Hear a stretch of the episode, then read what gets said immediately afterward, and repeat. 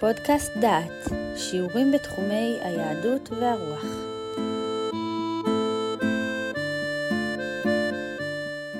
אתם מאזינים לפודקאסט דעת, לשיחה על פרק נוסף מספר הושע, מהקורס הושע נבואות ערב חורבן. הקורס בשלמותו נמצא באתר דעת. בשיחה זו נלמד על פרק ד' של הושע, על פי הפסוק חבור עצבים אפרים הנח לו. הושע אומר, שמעו דבר אדוני בני ישראל, כי ריב לאדוני עם יושבי הארץ. כי אין אמת ואין חסד ואין דעת אלוהים בארץ. עלו וכחש ורצוח וגנוב ונאוף פרצו, ודמים בדמים נגעו, על כן תאבל הארץ, ואומלל כל יושב בה, בחיית השדה ובעוף השמיים, וגם דגי הים יאספו. אם זונה אתה ישראל, אל יאשם יהודה, ואל תבואו הגלגל, ואל תעלו בית אבן, ואל תשבעו חי אדוני.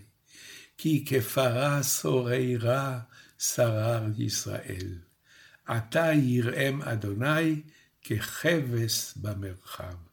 חבור עצבים אפרים, הנח לו, שר שובעם, הזנה הזנו, אהבו, הבו קלון מגיניה, צרר רוח אותם בכנפיה, ויבושו מזבחותם.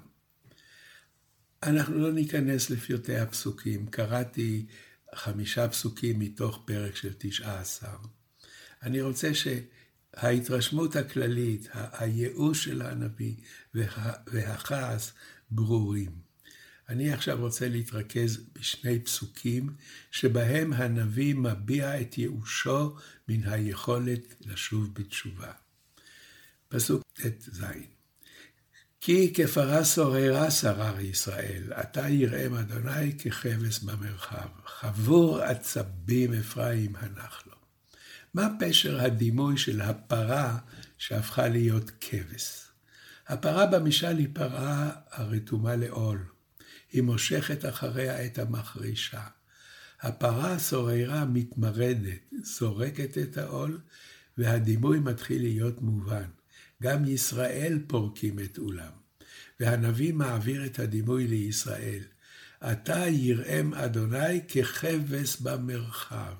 במקום להיות פרה, יהיו ישראל כבש, בודד, במרחב. כבשים אינם רגילים להיות בודדים, הם צריכים להיות במסגרת העדר, הם מצטופפים יחד, מחממים זה את זה בחורף, נותנים צל זה לזה בקיץ. רציתם להיות פרה סוררת שאינה מקבלת עול? בבקשה, תהיו כבש בודד במרחב. איש אינו שומר עליו, איש אינו מנהל אותו, החופש בהתגלמותו, אבל חופש עצוב, לוחץ, מפחיד. והנביא ממשיך, חבור עצבים אפרים הנח לו. מה זה חבור עצבים? וממה יש להניח? נקרא את פירוש רש"י לפסוק. חבור עצבים אפרים נצמד לעובדי עבודה זרה, ואי אפשר לו לפרוש. לפיכך הנח לו אתה הנביא, ולא תנבא להוכיחו, כי לא יועיל.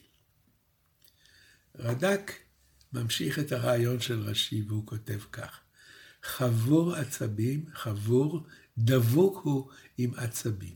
עצבים הם העגלים והבעל והאשרה, כל כך נתחבר בהם, עד שאין לו תקנה ולא ישמע לדברי תוכחה.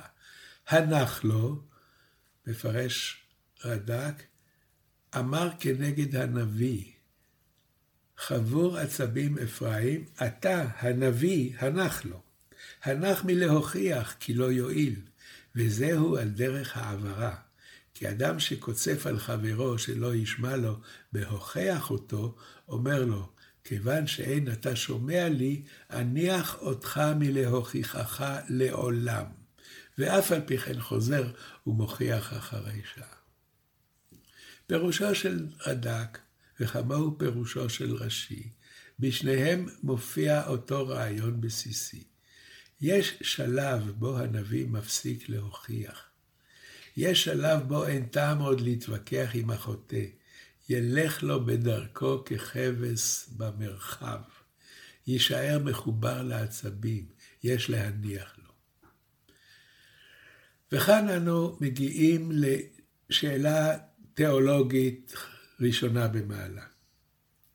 המקרה בו אדם מאבד את היכולת לשוב בתשובה מעורר דיונים אמוניים נרחבים. הרי העיקרון הבסיסי של האמונה היא שאדם יכול להחליט לחטוא, ובאותה מידה הוא יכול להחליט להפסיק לחטוא. אם שערי תשובה ננעלו, הרי נשמט הבסיס ממערכת השכר והעונש. תשובה אחת נותן המדרש בשמות רבה י"ג. שם מדובר על הכבדת לב של פרעה כמובן. זה האירוע המפורסם ביותר של הכבדת לב. אומר המדרש, אני הכבדתי את ליבו. אמר רבי יוחנן, מכאן פתחון פה למינים לומר, לא הייתה ממנו שיעשה תשובה, לא הייתה, לא הייתה יכולת. שנאמר, כי אני הכבדתי את ליבו. אמר לו רבי שמעון בן לקיש, ייסתם פיהם של מינים, אלא אם לליצים הוא יליץ, זה פסוק במשלי. הקדוש ברוך הוא מתרה בו באדם פעם ראשונה, שנייה ושלישית, ואינו חוזר בו, והוא נועל ליבו מן התשובה כדי לפרוע ממנו מה שחטא. התשובה של המדרש היא, אחרי שאדם שלוש פעמים לא שומע, נועלים ליבו מן היכולת לשוב כדי שהוא יקבל עונש. הרמב"ם בהלכות תשובה כותב דברים אחרים. והוא כותב כך: אפשר שיחטא אדם חטא גדול או חטאים רבים, עד שייתן הדין לפני דיין האמת, שיהא הפירעון מזה החוטא על חטאים אלו, שעשה ברצונו ומדעתו, שמונעים ממנו התשובה, ואין מניחים לו רשות לשוב מרשעו, כדי שימות ויאבד בחטאו שעשה. הוא שהקדוש ברוך הוא אמר על ידי ישעיהו, פרק ו', השמן לב העם הזה. וכך נאמר בדברי הימים ל"ו, וישלח אדוני אלוהי אבותיהם עליהם ביד מלאכיו, השכם ושלוח, כי חמל על עמו ועל מעונו. ויהיו מלהיבים במלאכי האלוהים, ובוזים דבריו, ומתעתעים בנביאיו, עד עלות חמת אדוני באפו, עד לאין מרפא. ויעל עליהם את מלך כסדים, ויהרוג בחוריהם בחרב בבית מקדשם, ולא חמל על בחור ובתולה, זקן וישש, הכל נתן בידיו. המילים החזקות בתוך הקטע הזה שבדברי הימים, הם המילים עד עלות חמת אדוני באפו, עד לאין מרפא. מה זה אין מרפא? הכעס הוא כזה שאין אפשרות לרפא את החטא, אין אפשרות לשוב בתשובה. אם כן, יש לנו הסברים הטוענים. אחד מסוגי העונש זה הימנעות מתשובה, סילוק האפשרות מלשוב בתשובה. הרעיון הזה של מצב שבו אדם מתנתק מאלוהיו ונשאר בודד בעולם, זכה לטיפול מעניין על ידי הרמב"ם בשמונה פרקים, בפרק ח'. הרמב"ם עוסק שם בשאלה בסיסית, איך ייתכן שהשם הקשה את לב פרעה, ואחר כך העניש אותו על חטא שעשה שלא מרצון.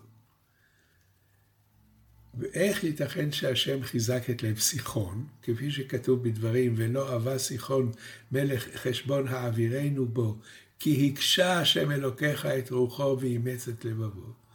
איך ייתכן שאליהו יטען נגד האלוהים, ואתה הסיבות את ליבם אחורנית. ופירוש דבריו, אתה, השם, הוא זה שגרם לכם, להם שלא לשמוע בקולך. אתה הסיבות את ליבם אחורנית ממך. אם כן, שלושה פסוקים מביא רמב"ם, ששלושתם מדברים על כך שהשם מונע מאדם לשוב בתשובה. והרמב"ם נותן לכל השאלות האלה תשובה אחת משותפת. והוא אומר ככה, כאשר אתה, האדם, מחליט על דרך חיים, אתה קובע אותה עד הסוף.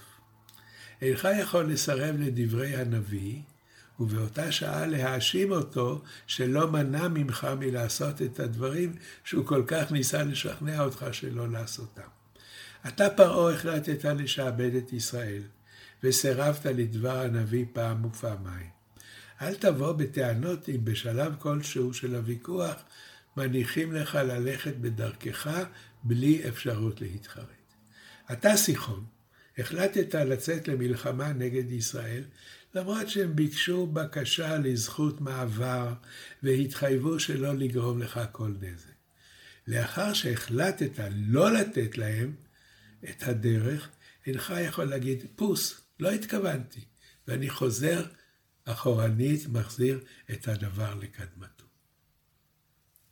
ייתכן מצב, אומר רמב"ם, שאחרי שאדם החליט שאין הוא יכול לסגת מהחלטתו גם מבחינה מנטלית, הוא מבחינה אישית מלאה אינו מסוגל לשנותה. הוא מתנהג כאילו הוא חסר ברירה, חסר החלטה. כאילו הוא מריונטה שהאלוהים מושך בחוטים וגורם לו לחטוא. אל תבוא בטענות, אתה בחרת להתעלות על חוטי המריונטה. אתה בחרת וכל התוצאות עליך.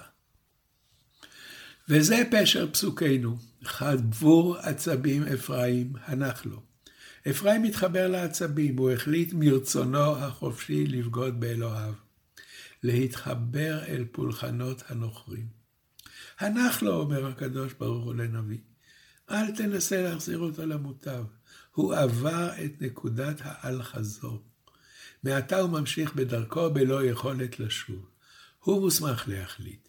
מי שהחליט, התוצאות עליו. דברים דומים בניסוח מעניין נמצאים אצל אריסטו.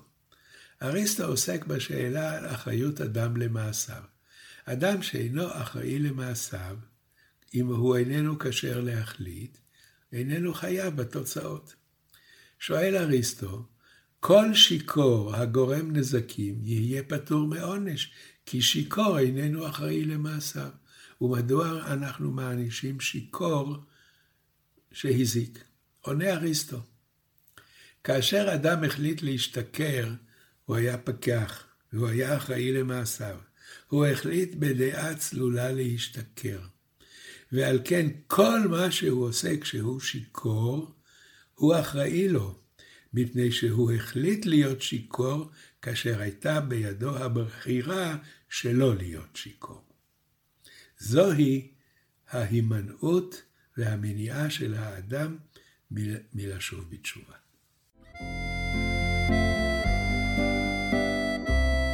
שמעתם שיעור מתוך הקורס הושע נבואות ערב חורבן מאת פרופסור יהודה אייזנברג.